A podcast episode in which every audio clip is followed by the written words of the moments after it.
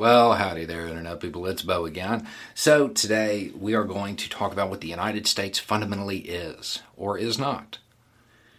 Teaching history, a theory, and uh, we're going to do this because I, I got a message, got a question to talk about it, request to talk about it.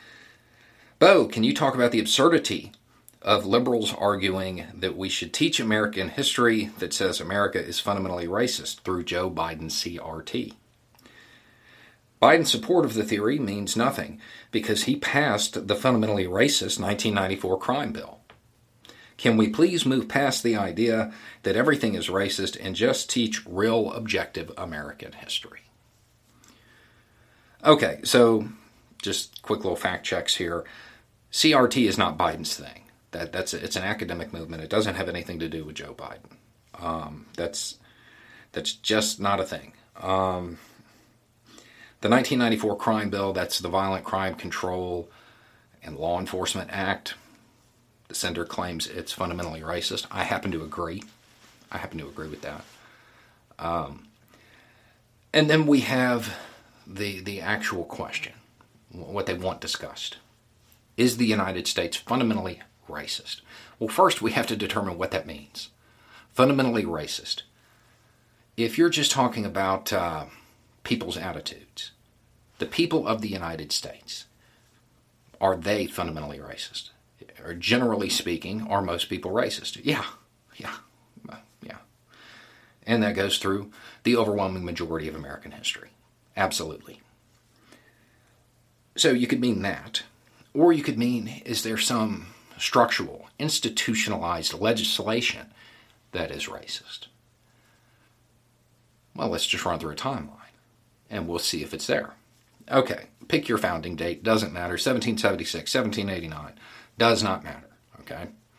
From day one, there was institutional, legal racism. It was enshrined, it was a part of the American structure in slavery. That lasted until the 1860s, and then it went through a fundamental change. Okay? So you have that legal structure in the beginning. When it ended, almost immediately was replaced with a less severe structural, institutionalized, legal form of racism. And that lasted about 100 years until the 1960s, late 1960s. That's just black Americans right there. If we want to stop at this point, um, you don't even have to get into the Exclusion Act or the treatment of Native Americans. The removal of Native Americans is how it is framed in most American history books. The removal of Native Americans. That is like a really super polite way to describe ethnic cleansing, which is what it was. And that started from day one.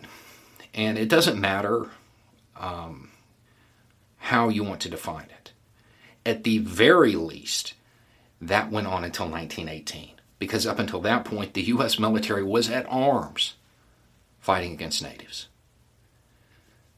That's a pretty big chunk of American history there. But then we have something else, thanks to this email.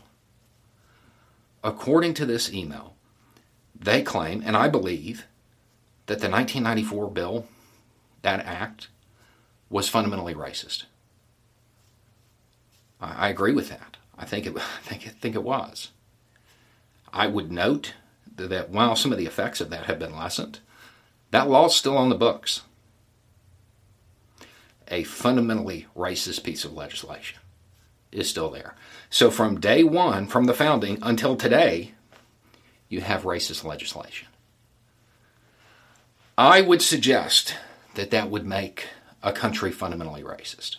If other nations that are held up as super racist nations studied the United States' laws to figure out how to do it, that might be a good sign too. That happened. The U.S. has a long history of racism. That is objective reality. That's history. That's the truth. You can argue that it shouldn't be taught that way all you want, but at that point, you're not arguing that you want history taught a certain way. You're arguing that you want mythology taught a certain way. The United States, its history is littered with racism, with structural, institutionalized racism, racism that would suggest the country is fundamentally racist. It, it, it, it's just there. This isn't actually a controversial theory um, as far as the United States being a fundamentally racist nation.